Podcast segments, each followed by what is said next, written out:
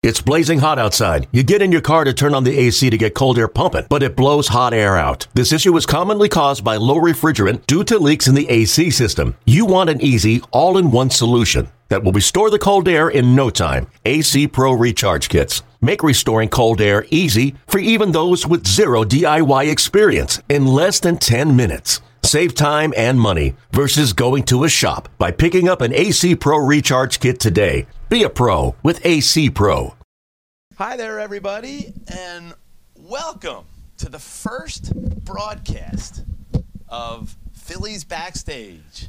I'm Tom Burgoyne, I guess uh, better known as the best friend of the Phanatic, and I'm here with my friend and co host, director of fun and games, John Brazer, and we are coming to you live from the Richie Ashburn broadcast booth at Citizens Bank Park. Although, John, that's probably not even right, right? Because I'm saying we're live. But yes, we are. We are alive, thank God. Th- This is a podcast, and uh, it- we will be recorded, and people will be listening to us, you know, on their computer, in their car. When I left home today, I told my wife, "Hey, we're doing our first broadcast," and I said, "So this way, you know, you could download it, and when you're at the gym and you're on the treadmill or working out, you can have my voice in your head talking about Phillies baseball." She was thrilled, John. but but we- welcome, welcome. Thank you, Tom. And we've talked many years, because I've known you for 25 years.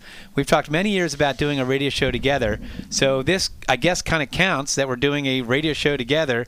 And I tell you what, between your stories and my stories that we both tell to each other, we might as well get it out to to other people so they can hear. I mean, there's you know 25 years history. You've had 30 years, right, with the Phillies organization. You know what? I got my in prep for this show last night. I actually got my calculator out and I added those two numbers together.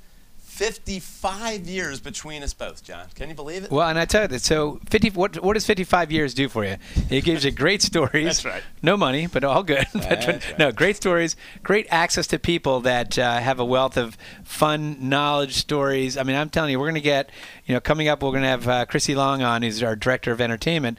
But you know, down the road, we want to have Video Dan, who is is our video guy. Everything you see up uh, up on the on the uh, PhanaVision, but also a lot of the movies that we create, uh, videos.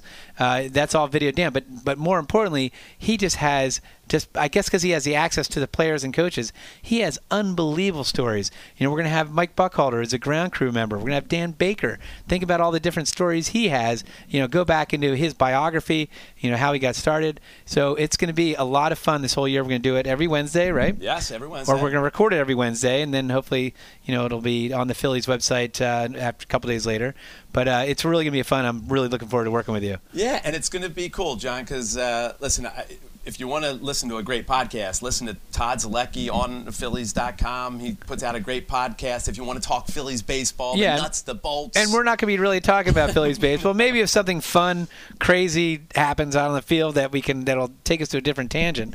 But we're that's not our show, right? It's not our show, but also I think we're going to wind up talking to players uh, throughout the year and having some fun with them. Maybe we'll talk about that uh, a little bit later in uh, today's Yeah, because I've got a surprise for you that I'm going to uh, throw at you that we're going to be doing for our players down the road. Well, I'm looking forward to that. I don't know what you're talking about, but okay, uh, that sounds good. You know, I know, John, this was uh, your idea to get us together uh, on microphones and uh, just tell our stories and, and bring our, our guests in. But, you know, uh, what's really cool, I think we, we have a lot in common. We're the same age. Uh, we both grew up in this area and love Philly sports. I mean, just love it. And we talk about it how many times? I know we really appreciate that. You know, we're sitting here. You're sitting in LA's chair. I'm sitting in Franzke's chair. We're looking out at beautiful Citizen Bank Park. Uh, it's just awesome. And I know we talk about it all the time. Like when we were kids, if somebody came up to you and said, Right. "Hey, John, you know, someday you're going to have you know a radio show uh, about the Phillies, or you're going to be able to you know meet some of the your heroes, you know, some you know Mike Schmidt and Steve Carlton, not just meet them, but hang out with them, and and not just the Phillies. I mean, you've played golf, or I'm sorry, you've played uh, hockey with the Broad Street Bullies, and Right. you know all these people you get to meet. I mean, it, it's just really a blessing. I just really feel fortunate. I think we both share that. I agree. And Tom, why don't we, before we get into the show, uh, before we bring on Chrissy, uh, the next segment, why don't you talk about, and I'll, I'll explain my end. How did you get? How did you get your job? How did you become the best friend of the Phanatic? Oh wow. Well, I mean, um, just crazy. I mean, the, the, bottom line is I answered an ad in the newspaper, John. Really? it really just came down to that. I answered. I had graduated from Drexel University. I actually was a mascot at St. Joe's Prep. I was the Hawk. And I got this, uh, you know, took a job in sales when I graduated from Drexel, but uh, it wasn't going so well. So I'm looking through the uh, one ads in the Philadelphia Inquirer, and sure enough, there's a there's a, a one ad that says mascots wanted. M for mascots. I was looking under M for marketing because I was a marketing major. M for mascots. I sent in a resume. I get a call back from Chrissy, who's going to be our first guest, saying, "Hey, we're looking for uh, a the backup friend of the Phanatic. Uh, by the way, John, this is going to be tough calling me the friend and talking about the Phanatic uh, all year, but I'm going to do my best. but he is my best friend. Yes. Uh, but, you know, I, I couldn't believe it because I didn't know what that ad was for. So when Chrissy called and said, wait, what? I'm saying Phillie Phanatic. You're kidding me. John, I, I considered myself to be the biggest Philadelphia sports fan in the area. I mean, really, as a kid growing up and at that time, coming out of college, I loved everything Philly sports. So I almost fainted when I got that call, and sure enough, came down, kind of auditioned, interviewed, and you know. 30 uh, years later. Chrissy called me, uh, you know, a couple weeks later, and here we are 30 years later. That's great.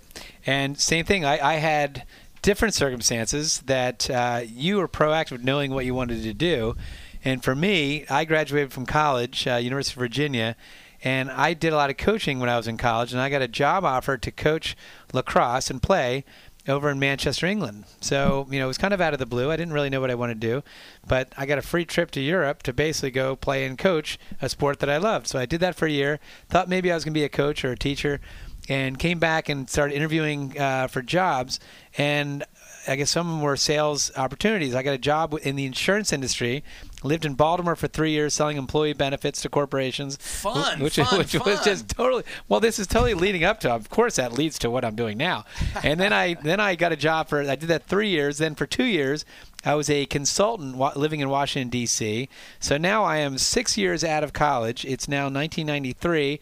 I go up to Philadelphia, where I grew up in the, in the suburbs, and came up to Philadelphia for a wedding and little did I know that the uh, the brother-in-law of the of the girl that was getting married, who was a good friend of mine, the brother-in-law was vice president of marketing for the Phillies, and I didn't realize it, but he was. I guess he had created a job for somebody to be the, I guess, the marketing spokesperson, someone to, you know, proactively go around to radio stations, and and you were doing a lot of that before. Exactly. And right. I think he kind of took that job and kind of I just, you know, wanted to make a formal position out of it. And I guess he probably knew that you were going to become the true best friend of the Phanatic. Correct. That I started talking to him, and I wasn't talking to him because I wanted a job. I I kept going up to this guy because he had great stories about Kruk and Dykstra and Daulton. The team was you know doing well that year, and next thing you know, I stumbled into it, and he said, "Do you have any sports marketing experience?" And I said, "Yes." And I did no idea what my experience was when I said yes, but I just felt like I had to say the word yes. You're a good marketing guy. You always say yes. And so. I said, I then I when I had to actually figure out what I did, I told him I marketed the sport of lacrosse throughout the country of England, which is complete BS. And I think he wanted somebody that had some BS. And next thing you know, bam, I, I'm moving to Philadelphia, and I took a job, a big pay cut, and but now I'm, I'm, it's the greatest decisions I've ever made in my life. And now here I am with you doing a podcast. Yeah, you, we, we've had a good time, that's for sure, John. And uh, well, listen, I, we have Chrissy waiting in the wings. I'm really excited about this because you know Chrissy really, I think, embodies uh, and her stories what our show is going to be about, and that's all the wacky and fun stuff that happens behind the scenes and at Phillies games when you come to a Phillies game. So uh, let's take a quick break, all right, and then we'll uh, we'll grab Chrissy, and uh, we'll be back in just a little bit. Sounds good. Celebrate moms at Mother's Appreciation Day, brought to you by Hers, featuring a stylish Phillies pullover for women age 15 and over during the Mets series, Sunday, May 13th at 1:35. Order at phillies.com. Welcome back to Phillies Backstage. Uh, we're this is our maiden voyage, as we said, and I'm so so excited to have our first guest, John. I'm telling you, um, I've known Chris Long, affectionately known as Chrissy, for a long time, and we were talking earlier, John, how much we love our jobs. Well, Chrissy was the one who called me and told me that I got the job. So uh, Chrissy has a special place in my heart. We've been together for a long time. This is Chrissy's 48th season with the Phillies. And uh, she is our director of entertainment. She's a legend in the business. Welcome, Chrissy, to our first show. You're our first guest. Do you feel honored? I am honored. I am very excited. I'm excited for your podcast and just to be a part of this. And she started when she was two years old. Two years old, Because that's she's exactly. now in 48th year. Uh, but, but Chrissy, we If are ta- only. as as you know, we are talking with the best friend of the Phanatic right here. But um, the Phanatic came from the Galapagos Islands. Uh, He did. 40 years ago, was it? Uh, yeah, it was 40 years ago. On April 25th of 1978, uh, the Phanatic was introduced to the fans of Philadelphia. And uh, we were a little nervous because Philadelphia fans, being what they are, uh, we were afraid they might be a little critical. So we started out slowly, and Philadelphia fell in love with the Phanatic immediately. Now there hadn't been a mascot. Was Mr. Met around at that point? I know the San Diego Chicken, but that was a radio station chicken. That was not a team chicken or team mascot, Correct. correct? But was there was there a mascot before that in any sport? Um, I believe so. I, I don't think the Phanatic was the first mascot. Tom, do you know was there was Mr. Met around? You know, the, like I said, the chicken was a part of a radio station. Uh, Mr. Met, no, I. He, he, let's put it this way: they weren't characters that entertained the way the Phanatic does. So Right. uh, it's, you know, just uh, it was just a whole different thing, right, Chrissy? There was nothing like it in baseball. Correct. The uh, the chicken kind of broke the the old fashioned mold, and um, I think he's the one that that kind of introduced uh, a mascot as being entertainment. I think that's the way you would say it. And how was it, Chrissy? I mean, I, I've talked to Dave Raymond, and uh, we've seen those pictures. We have a couple of those black and white pictures of of you and Frank Sullivan, who was our director Yeah. of promotions at the time. You know, the the Phanatic costume came the, that same day. It did, and uh, uh, Dave put it on, and we had him walking around, and uh, he just took to it like a duck to water. it, it was pretty natural. We were a little nervous, and uh, he really he he brought life to that character, and the rest is history. Well, and he's perfectly suited too because tell the story. His mother was deaf, right? His- and he was an athlete himself. So there's there takes certain elements to be the best friend of the Phanatic. Right, and uh, he he would tell the story um, that his mom, when when she didn't want to, she wore a hearing aid. She wasn't totally deaf, but she would turn her hearing aid off and turn her back, and he would have to just keep gesturing to get her attention to make her listen to whatever he wanted to do. So he already inherently knew how to communicate non-verbally, which of course the Phanatic does not speak. And part of the fun was really when uh, Mr. Giles thought, hey, let's uh, introduce the Phillie Phanatic and uh, put all this into motion. Nobody really knew how well it was going to be received. And how exciting was it for you just to be here and all of a sudden, boy, people really like the Phanatic. Um, it became more and more, even that first season, part of the in game entertainment. And then the phone starts ringing, and I know you were in charge of getting the Phanatic to different places all around Right. the city, right? Well, that's how I knew that this was really starting to be a success because within, I- I would say, a week to two weeks, we were starting to get phone calls. How do we get them to come out and make an appearance at my store, at my kid's birthday, at whatever? And I thought, you know what? I think we're going to do okay. Did we think that 40 years later would still be here? Didn't know that for sure, but we've worked hard to make sure that the Phanatic is the premier mascot that that we protect the Phanatic and and the character that he is and we What- love him What was the player? Because again, this is new in baseball, other than the San Diego Chicken.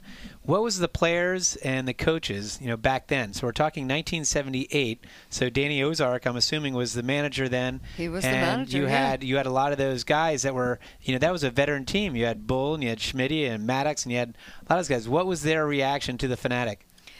um you know what i can't really picture them doing anything but uh, you know like all players it was uh, you know, get this thing out of here to some Right. degree. Uh, Vuk loved You it, know? right? I'm sure yeah, Vuk loved it. Yeah, it's uh, you know the field is for the players. Right. The field is not for the characters. But in time, they all began to fall in love with the Phanatic and then be a part of it. Well, Mike Schmidt has gone on record recently to say, you know, when he first came out, I really I was jealous of the Phanatic because I'm getting booed. The, fa- the, Phanatic's never been booed. And then I, I, remember the interviewer, I forget, I think it was for SI.com, uh, did a did a whole piece, and uh, he said, wait a minute, Mike, you, you know, you're you're the best third baseman to ever play the game, and you were jealous of the Phillie Phanatic.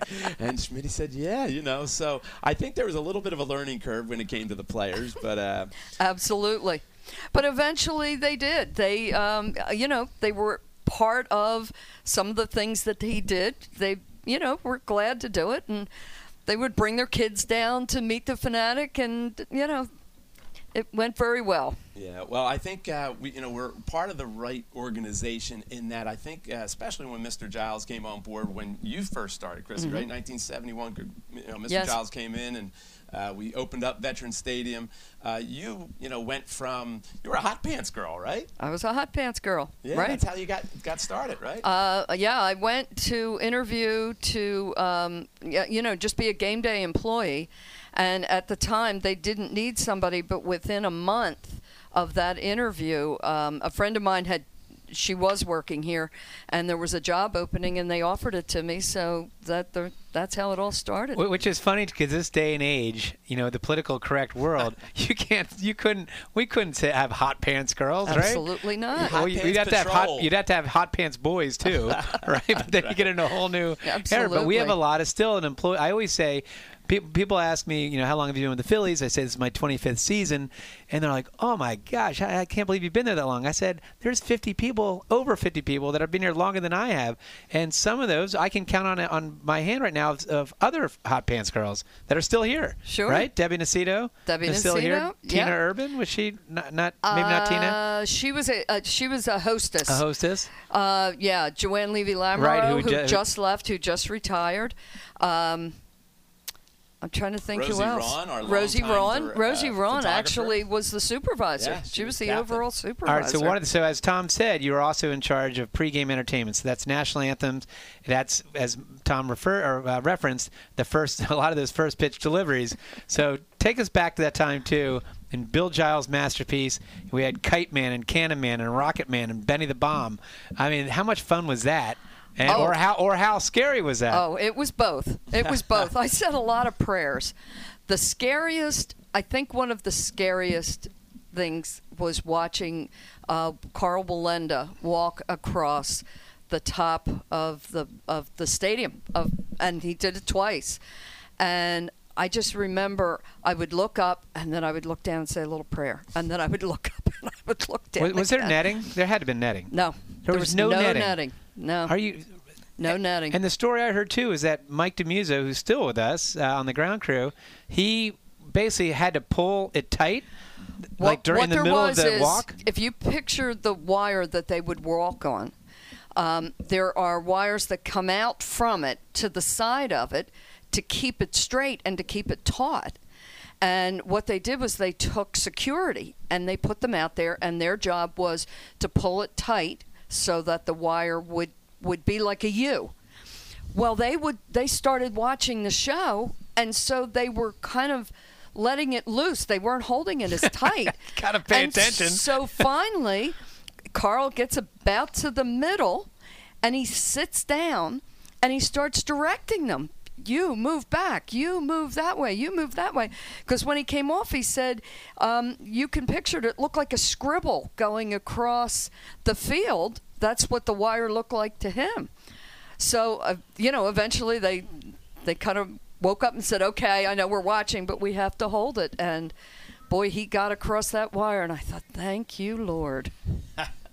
So that was the scariest. That was right, the Chrissy? scariest. Now, you know, I remember as a kid going to a lot of those first ball uh, opening days and Mm-hmm. seeing all the first ball deliveries. Are there any other ones that stick out? I, I mean, of course, Well, of course, everyone hears Kite Man. Everybody Or- remembers Kite Man. Yeah. And, you know, that saga. Do you remember how that all played out? yeah, were you part of that? With, with wasn't it water skier? Uh, well, it was. He came from Cypress Gardens in Florida, Right. And um, what he what he said was they built a ramp out in center field, and then literally took a hose and put a hose on it, and he was going to do what he did at Cypress Gardens in Florida, you know, kind of ski down this ramp, and he got partway down, and the wind hit him, and he just went right off to the side, right into Um, the 700 level. right into the 700 level. Did he get booed? Oh, he got booed. Uh, yeah, yeah, he got booed. you know. I remember the second time, Chrissy, it was the similar setup, the long ramp, and he made it off, but he veered into the right field corner, not even close to home plate, which is where he was supposed to Right, be going. exactly. That was the second one, and then the third one, we finally found somebody that um, he the, he got the draft right. He got off, and uh, he landed at home plate, Well, or pretty darn close I to it. I think a big part of it too. We, we set up a, a platform in the 500 level in center Correct. field, and Correct. this guy was more Instead of a hang of the glider. ramp, yes, he was a hang glider. Instead of a ramp at the top of the ballpark or the stadium, excuse me, he just jumped off that ramp. I mean, he just it was like a straight out ramp. He just went off of it, jumped, and off he went. And John, you would have fortunately, done that, right? I definitely would have done that. Now, the other one, Chrissy, you must have been scared to death because it involved the Phanatic. Wasn't there some Phanatic motorcycle stunt? Uh, there was the Phanatic also um, uh, came down on a wire. Yes, from the top from the of- top of the ballpark. He was on a, a harness, just like you see um, it, during the circus. Right. You know when people are doing performances and they have that harness uh, on, across their wrist. He did that. The Phanatic did that. I mean, we had um, a uh, helicopter that delivered the first ball that um, had somebody performing uh, underneath uh, on a trapeze. We had that. And how about, I mean, as, as far as opening uh, days go and just crazy promotions, Benny the Bomb. Now, explain to the folks who don't remember Benny. Benny the Bomb, bomb what exactly that uh, Benny. Benny would actually put himself in what was he didn't call it a coffin, he called it a box, but it was very similar to that. And he had little explosives around it and he blew himself up and then he would come staggering out and the ball girls or I I guess it was the ball girls would come over and they'd help him and they'd walk him to home plate and he would deliver the ball. He did it a number of times for us. And it was right out of like a cartoon, like Bugs Bunny, where he'd be smoking, smoke coming off him, and it'd be all black with soot, and he'd come out of there stumbling. Oh, and then you had. Rocket Man, right? Cannon Man. We had Rocket Man. Yep. We had uh, he had a rocket pack on his back, and he lifted up and came over and delivered the ball. Um, That- Cannon Man. And Chrissy, the, the Cannon or uh, Rocket Man was the one I remember as a kid. We always were in the 700 level for opening day, and he literally whipped by us in the Yeah. 700 level, and I just thought it was the coolest thing I've ever seen. Did the Phillies hire lawyers fun. back then, or was it was it was it pretty lawyer free at that point? Because I can imagine the meetings you guys must have had. We're gonna have this guy zip, zip around in a backpack, jet propelled backpack. I don't know that lawyers ever came into it back then. They Uh, do now, but they didn't back then. Now, Chrissy, do you remember the one time? I, this might have been. I was here. I, I, I forget what what it was. I don't think it was the last year of the vet, but we had, if I can remember correctly, we had a Rocket Man take like go up to the like uh, fly up to the Yeah. upper deck, give the ball to Kite Man. Kite Man came down, and then the guy who had the hand transplant took the ball from Kite Man and he threw out the first pitch. Yeah. Right? Well, it was the closing of the vet, so we Closing were the it was we last were year. bringing in um, all of the big acts that we had done. Um, we did Cannon Man. Uh, we didn't do that for opening day. We waited till uh, August, I think. We did it in August, and uh, we actually had three cannons, and you know they went into the big net. Right, another We've source of, of nervousness for you, I guess, has been you know all the different people that do the national anthems. So, what is your what is what national anthem, whether it's a celebrity or a choir, something that happened that you were either cringing or you were you were most nervous about? Well, there was um, a gentleman who was uh, a cameraman, and he just kept asking, and he kind of went through the, the city. But anyway, he got out there and he started to sing, and I I started looking at him and I thought, oh my gosh, I've never heard the second verse of the national anthem, because he wasn't singing the right the correct words. And after he's about halfway through the song, I'm thinking he is not singing the correct words. He didn't break into "Oh Canada," I hope. No, he didn't. I think he started making up words, right? He did. It's like Yeah, fruit bats and the breakfast cereal. Absolutely. And Oh, no, he he tried to make it somewhat, a little somewhat bit patriotic. right. But so I called up to at that point I, I said on my headset, uh, you know, I'm getting ready to pull this guy off and they said, Yeah, I agree with you.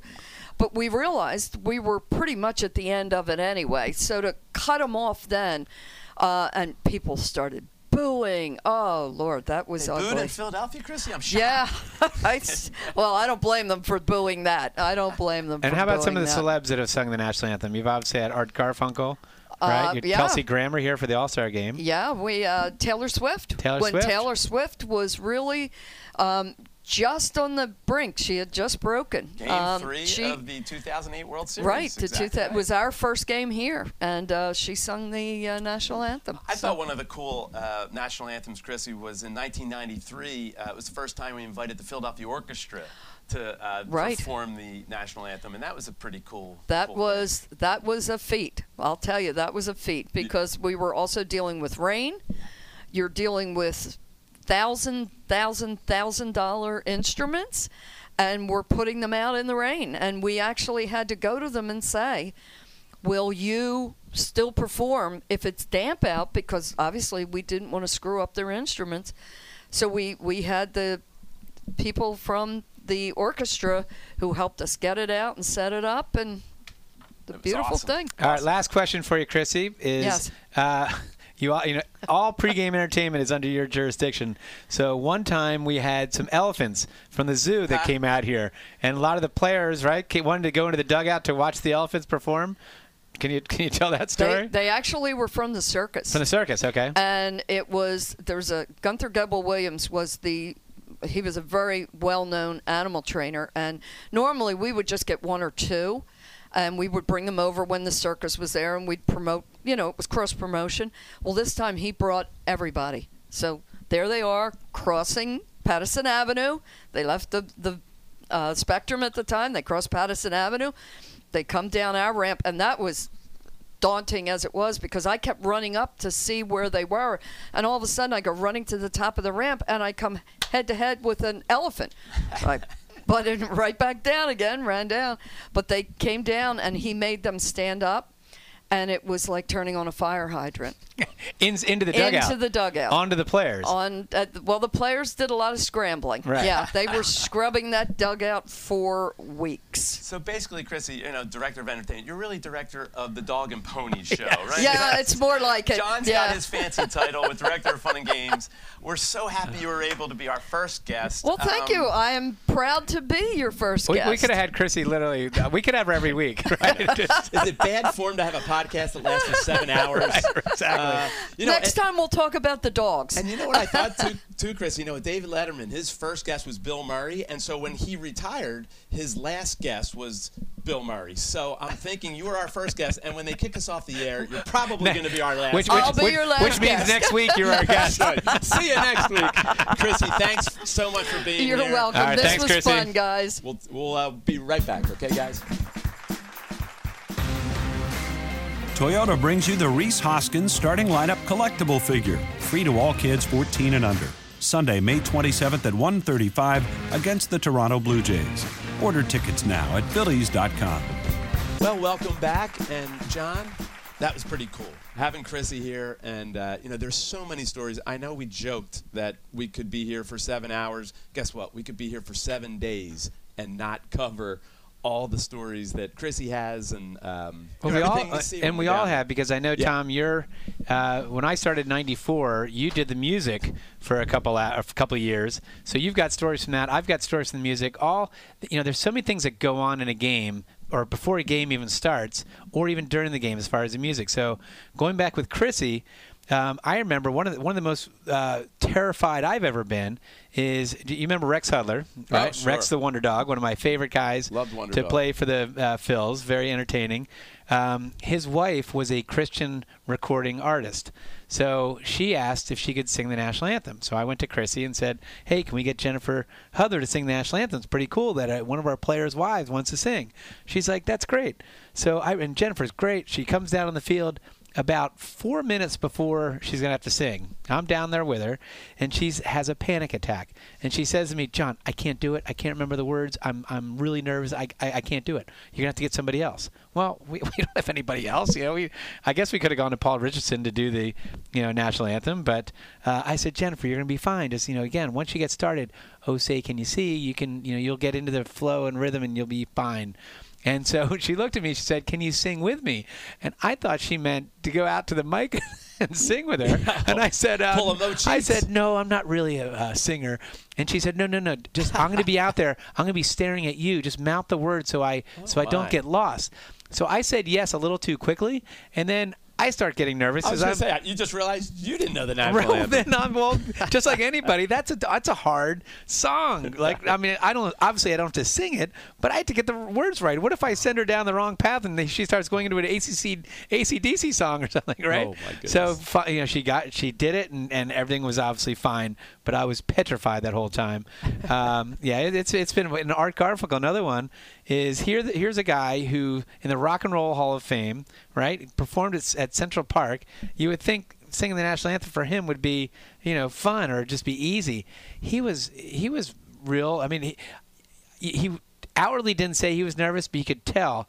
And I tell you what, all these celebrities that do it, if you mess up, you're on you're on back then you were on Letterman and Leno you know you're on late night TV now with social media you know there's a lot of artists that don't want to do the national anthem And one of the reasons we have choirs do the anthem is because, well, if you have a choir, th- you- Right. you, don't have to worry about it. But when you have one individual out there singing, uh, if they mess up, then everybody knows about it. Right. But what happened to Art? He uh, did he forget the lyrics? No, no, no. He was fine. He, but, but you could tell that he was. He was nervous. He was. He, uh, he again. He didn't outwardly say that, but I could tell he's asking his handler. He's like, you know, what can happen? What can go wrong? The mic could short. You know, the uh, might not be plugged in. Blah blah blah. And you know, I guess maybe that's just the way he was. You know, such a perfectionist. But I guess my point is that you know, it's scary for anybody, especially someone who's in the Rock and Roll Hall of Fame. And we've had a lot of people, Meatloaf, we've had Darius Rucker, we've had, you know, a lot of different celebrities do it. And, you know, I'm sure it's not easy for them. It's not easy. It's not easy. Well, and just listening to Chrissy, John, what I, I think of, and we were touching on it, just when we were kids and coming to the game, and it was everything about the vet. It was, you know, the scoreboard, just the animations that were so, you know, rudimentary back then, you know, but you loved it. And, you know, the crazy and wacky promotions, you know, and now for us to be in a position, like I still can't believe, you know, we're here and we get to be part of that, and Right. putting that on. And then when it comes to getting involved in opening day first balls and the Phanatic since i've been here has been really involved in some of that stuff. Chrissy mentioned uh, the helicopter. I thought she was going to say uh, you know, when the vet opened in 1971, uh, they tossed a, a baseball out of a helicopter to Irish Mike Irish Ryan, Mike Ryan, yep. who was the catcher for the Phillies at the time. So in 1995, we celebrated the 25 year anniversary of the vet, and we uh, replicated that first pitch, uh, fir- uh, first uh, ball delivery. Once again, lawyers weren't involved. right? No lawyers, because he, if he misses that ball, hits him in the head. He's, you know, we don't Not- know. We know we're doing an Irish wake for Mike Ryan. and he was 25 years older. and not to mention uh, that, but also I ha- was with the Phanatic. We had the Phanatic throw the ball out of the helicopter. And John, I'll never forget. You know, uh, I was with the Phanatic. We get on the helicopter down by the river, and then we're flying around the city, which was awesome. You know, on opening night, and just to come over the ridge of the vet in a helicopter, the Phanatic is literally strapped and hanging out of that helicopter. Sellout crowd. There's a little dot down there is Mike Ryan, and the Phanatic had to throw the ball down. He had to kind of put a spin on it to cut through the air. If you were to just drop it, it would have fluttered. So they said, "Hey, actually throw it." So the Phanatic kind of threw a curveball to Irish Mike Ryan. He made the catch, and I just remember thinking, I can't believe I'm up here in an helicopter with a Phanatic when you know, as a kid. I would have died for this. you Right, know? right. So, uh, you know, just so many. But great, wasn't there a motorcycle? My, I, I mentioned that. Was didn't the No. Phanatic get on a motorcycle? Absolutely. What it was was there was a, a like a wheel, tightrope. wheel of death, wasn't yeah, it? No, that was a Oh, that was another one. That was a different one. We, we had the Ninja Turtles in for that one, where the Phanatic strapped himself to this big wheel and they turned him around and around. We called it the Wheel of Death. but there was a tightrope kind of like that, you know, where the Phanatic uh, did, as Chrissy mentioned, uh, you know, come down on that uh, high speed, coming down with the first ball. This was a, a tightrope that went to the top of the stadium, and a motorcycle went up to the top of the stadium with the trapeze underneath the motorcycle, and the Phanatic was on the trapeze. So. Uh, yeah. Who came up with that one? Yeah, not our lawyers, like you said, not our lawyers. Right. I mean, it's just I, I love it. I, I I tell the story. Of Benny the Bomb. I had to take Benny the Bomb to a radio station, Y100, and Y100 you had to go up like three flights of stairs. And Benny the Bomb, as he's going up the stairs, says, "I'm scared of heights. I, is there an elevator?" And I'm looking at the guy saying, the guy's about to blow, you know, two days from now, he's going to be blowing himself up with a bunch of dynamite in a box in front of 40,000 people and he's scared to go upstairs. I didn't quite, I didn't quite understand it. Uh, but yeah, it was, um, it, it's, it's fun to watch all the different things going on. How about the, as a kid, do you remember the ostriches? Remember Harry, Harry Kalas and Richie Ashburn got on live ostriches and yes, that, that, and that they're pretty nasty animals. They're really nasty. And as a matter of fact, Dave Raymond, who was the best friend of the Phanatic at the time. Uh, he, at the time, he wasn't the best friend. He was actually an intern here. It was before he became, the year before he became uh, the best friend. And he had to wrangle these ostriches. And he tells a great story where, you know, these ostriches were wild. And Richie Ashburn's ostrich, they had these little chariots basically uh, hooked up to the ostriches. So they weren't Harry and Whitey weren't on the back of an ostrich, but they were in this little right, in the chariot, chariot, right, yeah. which is even scarier. Which is well, even scarier, just as crazier. And Whitey's just ran around the outfield, and uh, well, the next day they all got taken up. Uh, uh, Chrissy, Dave Raymond up to Mr. Giles's office, and uh, you know whose job was it to you know, uh, you know to wrangle these To ostriches? and the trainer of the ostriches was up there, and he's pointing to Dave Raymond, who was an intern at the time. You know, so uh, you know it, it is funny. That the, our meetings are funny, aren't they, John? It's like uh, you know you start talking about you know animals and you know the Phanatics you know, is ridden in on an elephant for you know, uh, you know, one of his birthday parties. We have the birthday party coming up in a couple weeks, and I know this is a podcast. Somebody might not be hearing this, John, until August, and the birthday party will be over. But I think next week we're going to touch a, on a Yep. little bit of uh, you know what sometimes happens at a Phanatic birthday party. Well, you're exactly right that sometimes uh, you and I feel like we are, in fact, we just got out of a meeting that you feel like uh, in Seinfeld when George Costanza bought Jon Voight's station wagon and he wanted to have John Voight night, right? And that's, we, we sit in these meetings where ridiculous things come out and sometimes the promotions don't exactly go as planned. I remember when we had, uh, this is here, we had, uh, it was a Phanatic's birthday, we had a wrestling event, and we were going to have not like current WWE wrestlers or back then WWF wrestlers. We were going to have like some of the old time guys like Bruno Sammartino and uh, uh, the, Yeah, the Samoan brothers. the cinema, right, the, the flying Samoans or whatever Yes. they're. So we're going to have all these. Well, these guys are older. They were they were in their 60s, right, if, if not higher. And what had happened, if you remember, everything was okay. We were a little nervous about it anyway because here's again, these guys are not in their exactly their prime. Well, what had happened was, if you remember, that um, the ring didn't show up. Exactly. Well, and then we're deciding, all right, we've prom- been promoting this, but there's no ring. So what are we going to do? And half there was half the people that said we should just go for it, but somehow we'll have to make a a, a perimeter so they know where they're going. Another person said, no, it's going to be a bad idea. It's going to be complete chaos. Well, we went with the uh, A, uh, the former. And John, I'll never forget Dan Baker making the announcement because like, oh, we don't have a ring, so they were just going to use the infield basically. These guys, but Dan Baker's announcements announcement was, "Hey, welcome to Phanatic Birthday. We got this big wrestling, uh, you know, act that's going to happen right now. Big rex- wrestling match."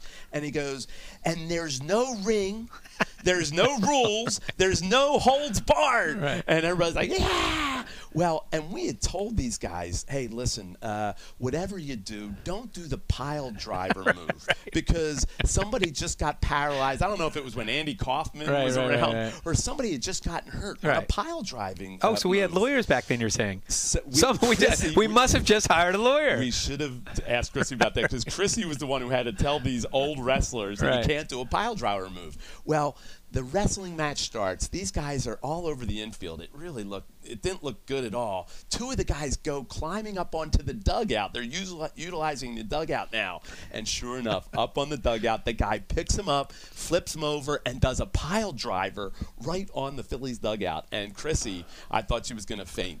Right. but it was a great birthday for the Phanatic. He had a great time. Well, if you also remember as a kid, uh, Cash Scramble.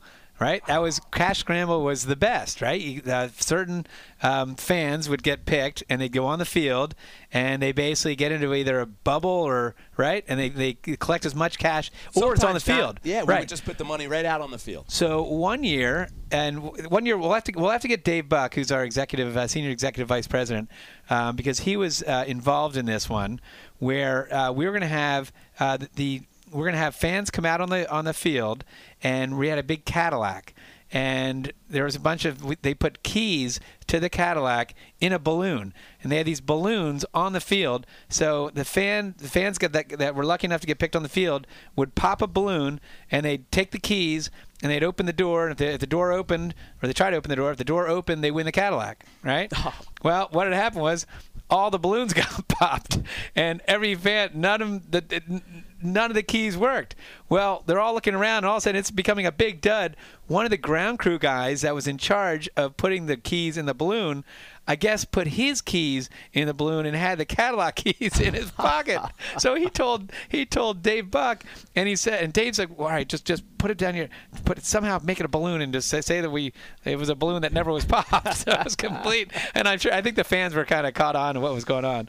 You know, So- we've come a long way with that one, John, because now when you do that bit, all you have to do is hit the button, and if it beeps, you know you got the right keys, you know, with the new technology, the keyless entry. So that's how we've changed that around. But do you remember the instant vacation promotion? Of course. Love that promotion. It was, uh, you know, you you tell people to if, get here early, pack a bag, you know, f- uh, for an overnight bag or a couple nights, and come down on the field, and we'd line everybody out there, and we'd say, okay, you know, and we'd announce the winner. You're now go. We'd, I think we'd have like five, Like Bahamas or somewhere. Yeah, and maybe like five winners, Yep. and we'd announce the winners, and the. And and they, those winners would have to just walk off the field. We had a bus waiting for them. That bus would take them right to the airport. Those people would leave instantly. I thought it was the coolest promotion.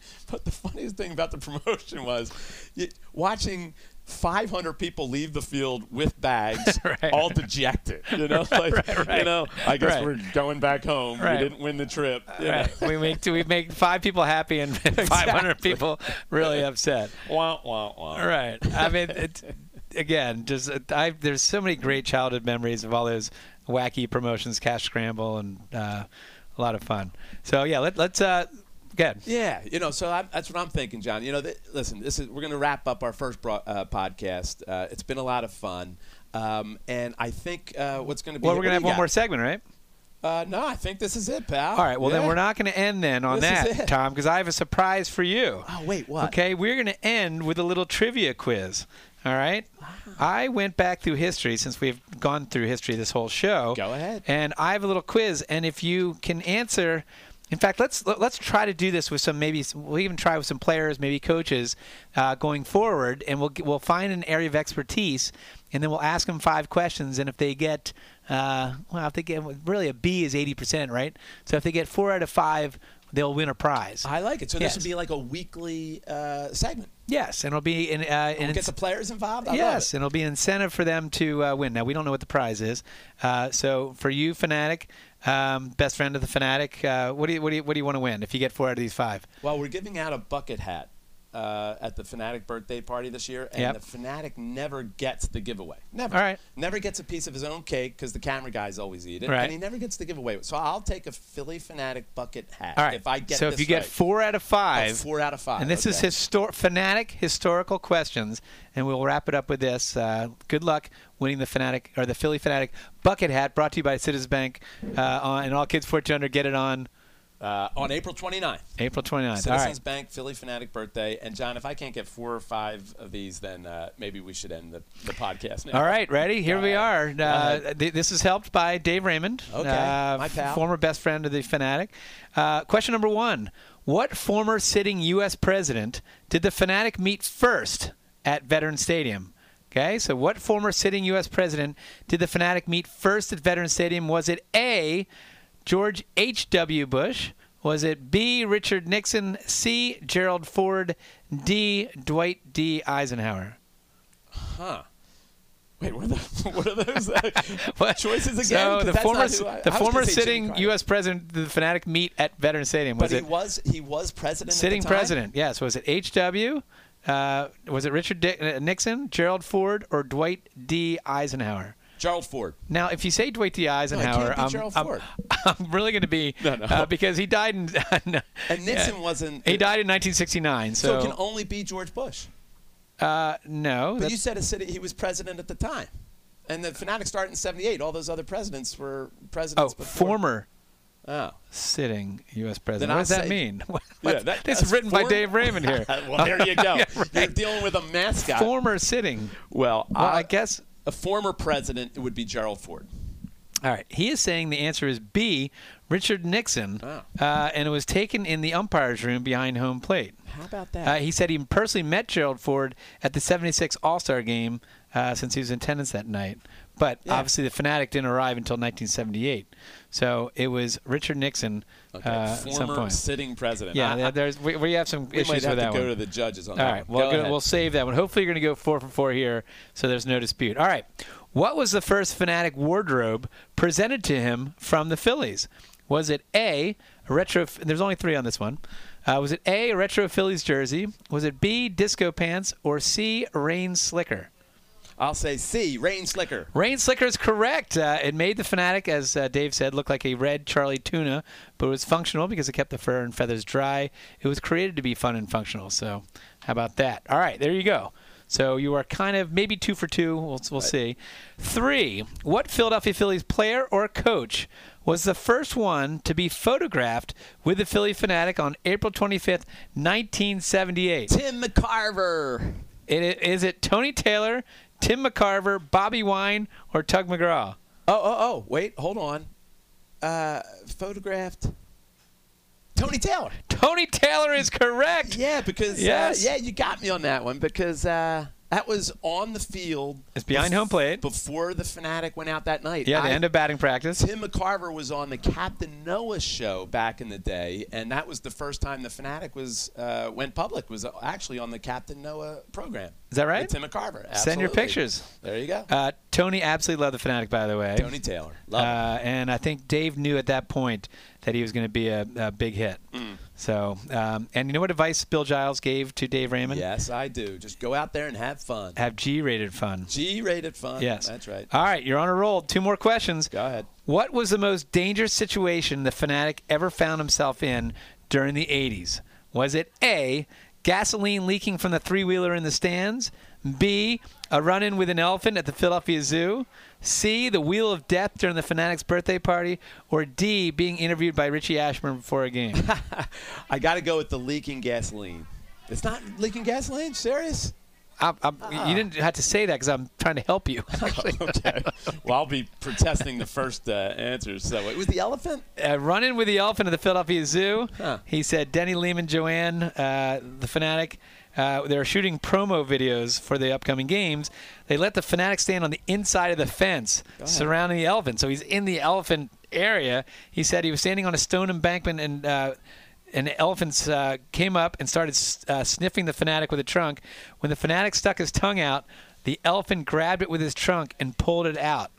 And it could have been a little scary because that could have meant the Phanatic also was, uh, you know, dumped into a uh, pit. So I, I think I'd even protest that. That's kind of subjective. I mean, what's more dangerous than gasoline, a flammable costume, and uh, or, or the, and- wheel, or and the, wheel of death. It's called and the wheel of death. wheel of death. Or the vet that was uh, still smoking at the time. It was not a non-smoking. Uh, I will ahead. tell Dave Raymond that it's under protest, but I'm going to give you this one. If you get this one, Go ahead. then I think with the protest I'll and the, the first hat. one, you get the bucket hat. Go okay? ahead. And this is really this is a trick question. Okay. Before we discovered the Phanatic came from the Galapagos Islands, what did Philly fans think he was? Um, was it A, an aardvark, B, an anteater, C, an armadillo, or D, a psychedelic aberration? I still uh, hear people think it's a anteater, John. I and st- a and an aardvark. And an aardvark. Yeah, you hear both of them. Yeah. You still do. Yep. So that is exactly right, uh, and that's uh, what all the fans were yelling at the Phanatic during his first visit to a car dealership in Mount Ephraim. Did you know that? Uh, there was a guy named Joe who was a car dealer. He loved the Phanatic. His kids begged him to bring him in, and uh, that dealership gave the Phanatic his first brag and wagon van uh, at his birthday party. Yeah, how about that? That was the first, uh, really one of the first birthday presents. The Phanatic got his own van, and you know, listen, those early days were unbelievable. When I talked to Dave about those days, I mean, really, people by the thousands would come out and see the Phanatic because it was so new and so different, and uh, just. And just again, great. that was in the heyday of. It's not like there was a bad team on the field when the No. Phanatic arrived from Galapagos Islands. I mean, you're talking, you know, arguably like right in its heyday, '78, when you had all, you know, the the core that went on to win the 1980 World Series. Yeah, it's it's really awesome. What what a great history. So, hey, John, we're going to talk more Phanatic. We're going to talk more promotions. We're going to talk more behind the scenes at the Phillies uh, on this weekly podcast. I'm pumped. This is really going to be a lot of fun. Uh, I love the name Phillies Backstage. I like that. Who came up with that? Uh, I think the uh, the Phanatic did, uh, but I, you're exactly right, Tom. You know, obviously we ourselves have a lot of great stories, but we have access to people that uh, that have been around here. That you know, we say it all the time, just in the lunchroom, up in the press club. We tell these stories back and forth to each other. Why not? we got to tell it out to the listeners so they can hear the inside stories of the behind the scenes of the Phillies. It's going to be great, John. Thanks. And uh, hey, I guess we'll see you next week, and we'll see all of you out there at the ballpark. Okay, picture this. It's Friday afternoon when a thought hits you. I can waste another weekend doing the same old whatever, or I can conquer it. I can hop into my all new Hyundai Santa Fe and hit the road. Any road. The steeper, the better. Because my all new Santa Fe is available with HTRAC, all wheel drive, so I can hit the trail without a worry in the world. Heck, with three rows and best in class rear cargo space, I can pack the whole family in with all our gear. We've got available dual wireless charging for our phones, so we'll never lose touch with civilization, and we won't lose touch with the primordial power of Mother Earth. So, which is it? Waste the weekend or do something a little more epic? And conquer it in the all new Hyundai Santa Fe. Visit HyundaiUSA.com or call 562-314-4603 for more details. Hyundai, there's joy in every journey.